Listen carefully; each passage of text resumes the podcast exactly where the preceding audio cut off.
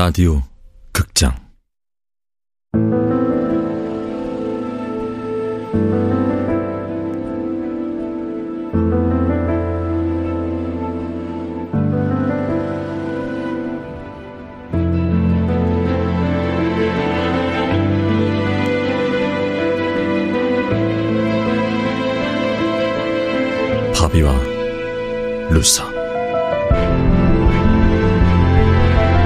원작 박유경 극본 이영미 연출 황영선.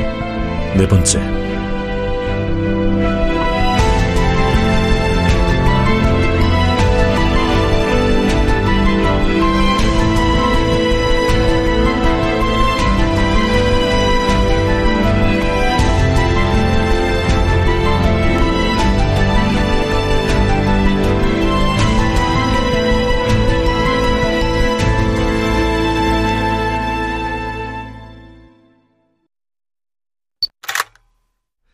피해자는 7세에서 8세로 추정되는 외국인 여아입니다. 다리, 가슴, 엉덩이 모두 6군데 멍이 있었습니다. 이 중에서 이형 철근에 강타당한 흔적이 두 군데고요. 이형 철근이면 집 지을 때 뼈대로 세우는 철근 그거 말하는 거잖아. 예, 그렇습니다. 그리고 국과수 분석 결과 지금 보시는 이 멍들은 직접 사인과는 무관한 것으로 드러났습니다. 직접 사인입니다. 함몰 부위가 깊은 후두부 쪽으로 직경 6cm 정도의 상처가 있었습니다. 돌이나 쇳덩이 등으로 가격당했을 것으로 보이고요.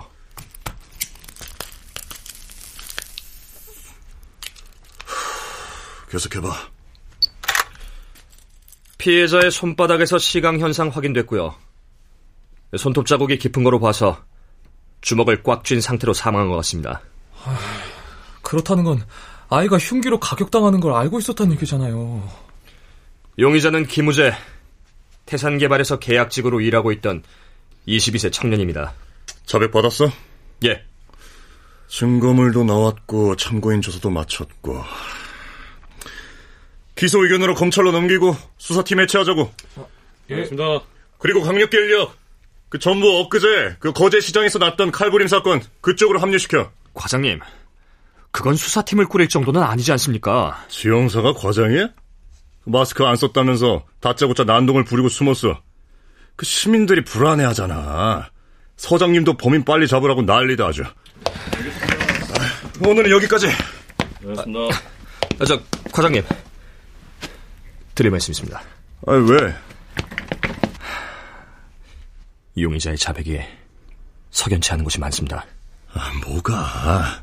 자기가 안 죽였는데 죽였다. 뭐 그러기라도 했단 말이야? 저희가 용의자 자백만 믿고 여기까지 왔는데 경찰이 뭔가 속고 있다는 생각을 지울 수가 없습니다. 어? 김우재의 그 어떤 옷에서도 피해자의 혈흔이 발견되지 않았습니다. 이대로 검찰로 넘기기에는 이거 허점이 너무 많아요. 아이고야 골치 아프네. 저 김영사, 예. 너 이 사건 좀 더 파봐. 아, 예. 그리고 지영사 잠깐 나 좀 보지. 지영사가 강력계에 온 지 한 10년 됐나? 네, 올해로 딱 10년째입니다. 그 정도면 뺑이 칠 만큼 쳤다. 좀 있으면 승진 시험도 있고. 어, 그 정보통신계로 옮기고 싶다 그랬다면서. 방파제 여아 변사 사건, 김영사 혼자는 무리입니다. 솔직히 말할게. 그 방파제 여아 변사 사건 말이야. 딱 보니까 불법 체류 이주 노동자의 미등록 아동 같던데 그런 사건을 해봤자 빛안 나. 와이프 생각도 해야지. 강력계 형사 한 10년 했으면 어? 돌 붙여도 돌아 앉는다 그랬어. 무슨 말인지 알지?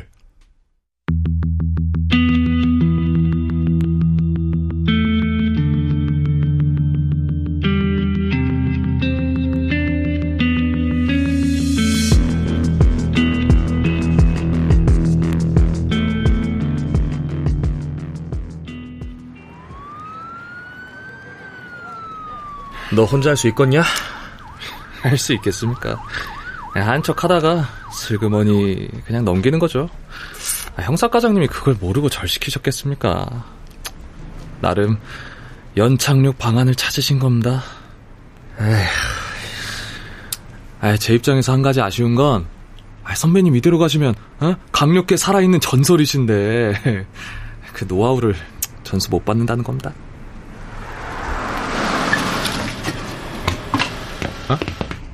어? 저분 차오리 경장님 아니에요?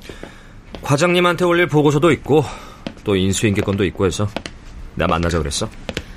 안녕하세요. 지난번 방파제에서 뵙고 그 이후로는 처음이죠.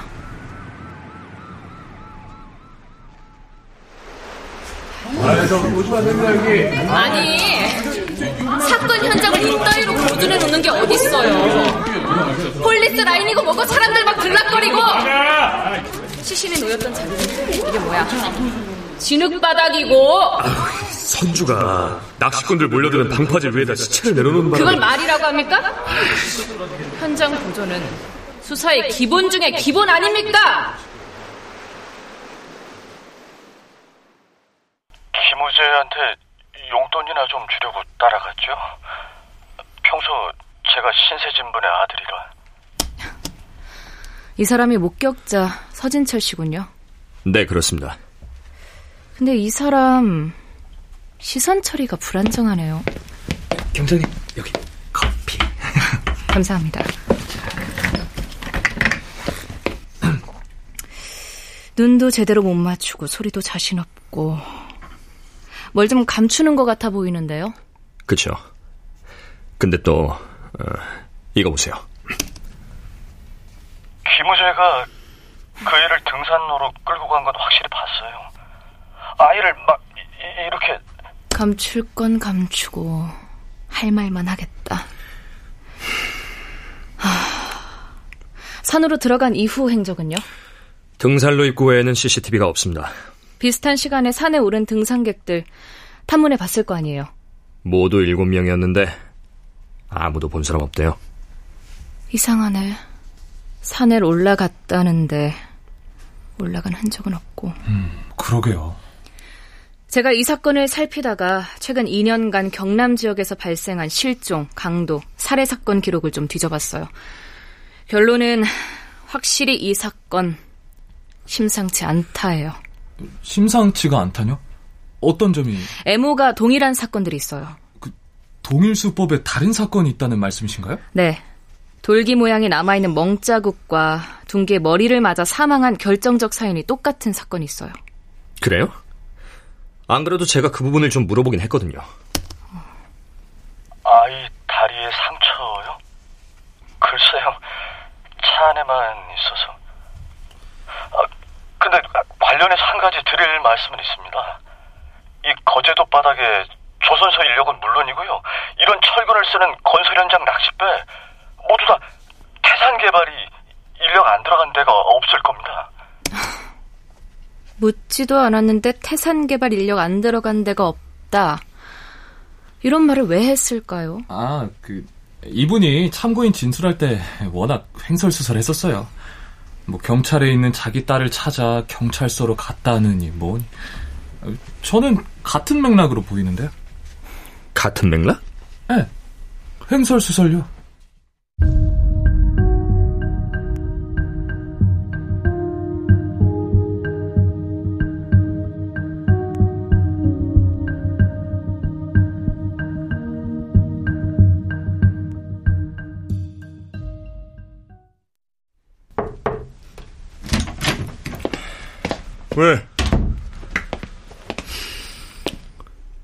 과장님께 드릴 말씀이 있어서 왔습니다. 이리 앉아. 무슨 일인데? 저 강력계 남겠습니다. 방파제 여아 변사 사건의 범인 잡아야겠습니다. 이유는? 이게 이유가 될지는 모르겠습니다만 제게 피해자와 비슷한 나이의 딸이 있습니다. 납득이 되는 이유네. 이해해 주셔서 감사합니다. 한 12년 전이었을 거야. 변두리 외곽의 한 지하방에서 폭행에 시달리는 아이들이 있다. 이런 신고가 들어온 적이 있었어. 신고자는 집주인 할머니였고. 우리 집 지하방이요. 집주인이세요? 예. 폭행 장면을 직접 보셨어요? 그 소리를 듣기는 했는데 소리요? 폭행 소리가 확실합니까? 아우, 고양이 울음소리인가 싶기도 했는데 그 집 앞에 철근이 있었어요. 철, 철근요? 집 지을 때 쓰는 철근이요. 철근요? 어, 그 철근으로 때렸다는 말처럼 들리긴 했는데 아무리 그래도 아이를 싶은 생각도 있었고 긴급히 원래 보고서도 있고 해서 곧바로 출동은 못했어. 애가 탔던지 집주인 할머니가 직접 경찰서로 왔더라고. 아니 신고한 지가 언젠데 지금 갑시다 빨리 집주인 할머니한테 끌려가다시피 현장에 갔었지. 아이들한테 철근에 맞은 상처도 있었습니까? 방파제 그 아이 다리에 있었던 그런 상처? 글쎄, 애들한테 그런 상처가 있었나? 난 그저 할머니가 좀 오버하신 건 아닌가 생각했었는데.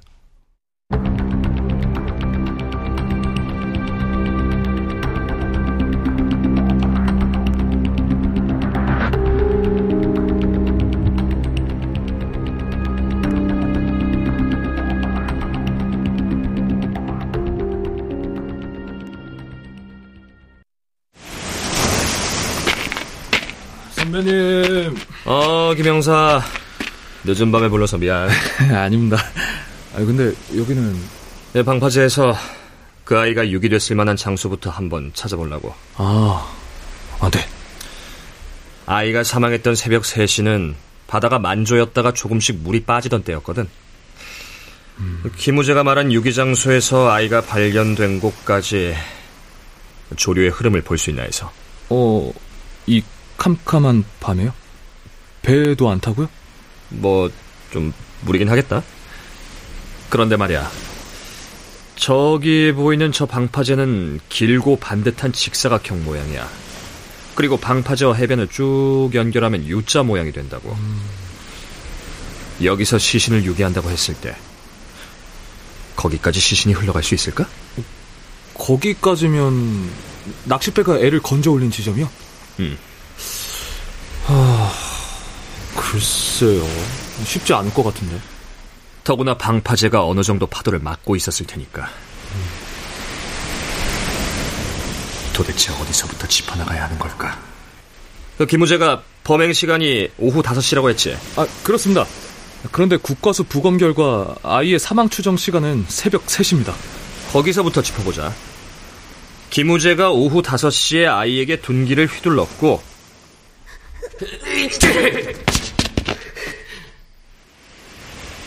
아이가 쓰러졌어.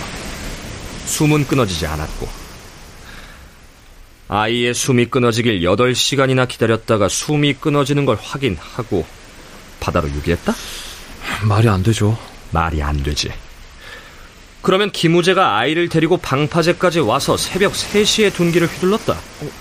방파제 어디에서도 피자국 같은 게 발견되지 않았습니다. 그날 새벽에 비가 왔으니까.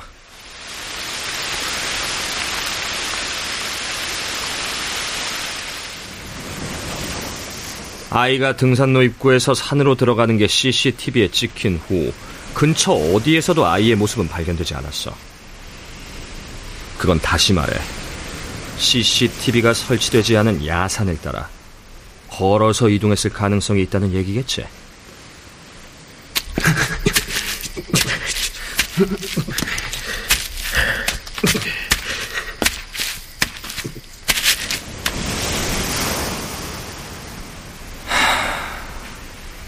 어딜까?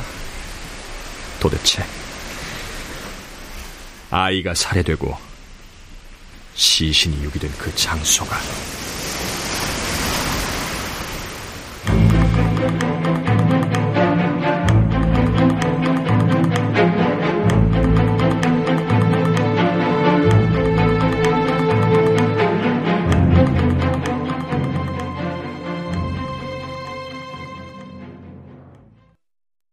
경찰에서 참고인 조사를 받고 1층 이삿짐 센터로 돌아왔다.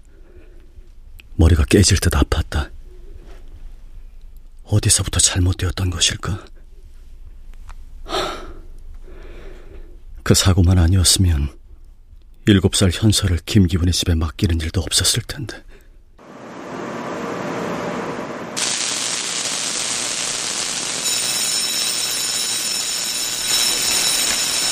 서진철 씨, 좀 쉬었다 합시다.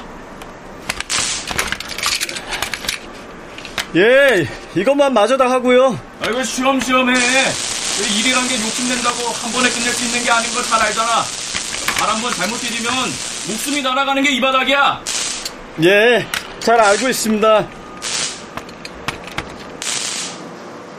내가 얼마나 성실한지, 그래서 정규직이 되는 게 얼마나 당연한 것인지 증명해 보이고 싶었다. 그날따라 작업장 안은 한증막처럼 뜨거웠고, 쉬는 시간이 되자 평소와 달리 대부분의 노동자가 작업장 밖으로 나갔다. 아, 찐다, 쪄. 나도 내려가 볼까? 어? 아, 이거 왜 이래? 족장을 밟자마자 일이 잘못되었다는 걸 깨달았다.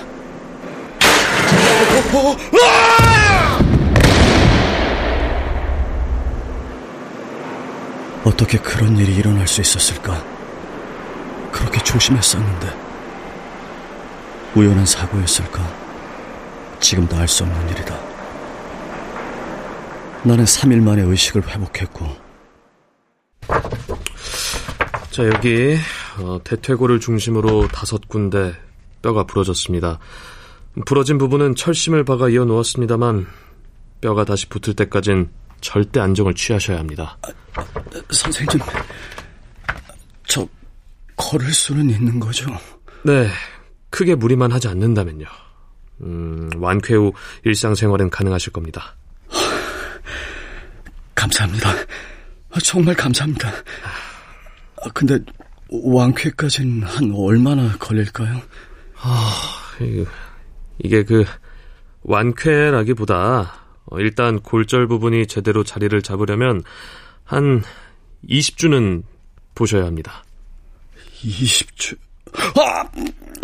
아, 근데, 선생님, 머리가 너무 아픕니다. 여기 뒷골을 막 날카로운 칼로 쑤시는 것 같아요. 왜 이런 거죠? 아, 이게, CT상으론 그쪽은 이상이 없었습니다. 신경외과 교수님의 소견도 그렇고요. 어, 그냥 사고 후유증이라고 보시면 될 것 같습니다. 진통제 처방해 드릴게요. 가, 감사합니다. 부탁드립니다. 네. 아, 서, 선생님. 네. 한 가지만. 어. 뼈가 제대로 굳으려면 한 20주 걸린다고 하셨죠? 네. 뼈가 굳을 때까지 그냥 가만히 누워 있으면 되는 거지 않습니까? 그러면 퇴원해서 집에서 있으면 안 될까요? 왜요? 애가 있어서 그렇습니다. 겨우 일곱 살이에요. 애 엄마는요? 친척이나 어디 맡길 데는 없으신가요? 어, 없습니다. 아까도 말씀드렸지만 제대로 회복하기 위해선 절대 안정을 취하셔야 합니다. 예, 잘 알겠습니다. 수술하는 동안 현서를 돌봐주었던 이웃집에서는 내가 의식을 회복했다는 소식이 전해지자마자 현서를 병원으로 데려왔다. 그날부터 현서와 나의 고달픈 병원 생활이 시작됐다.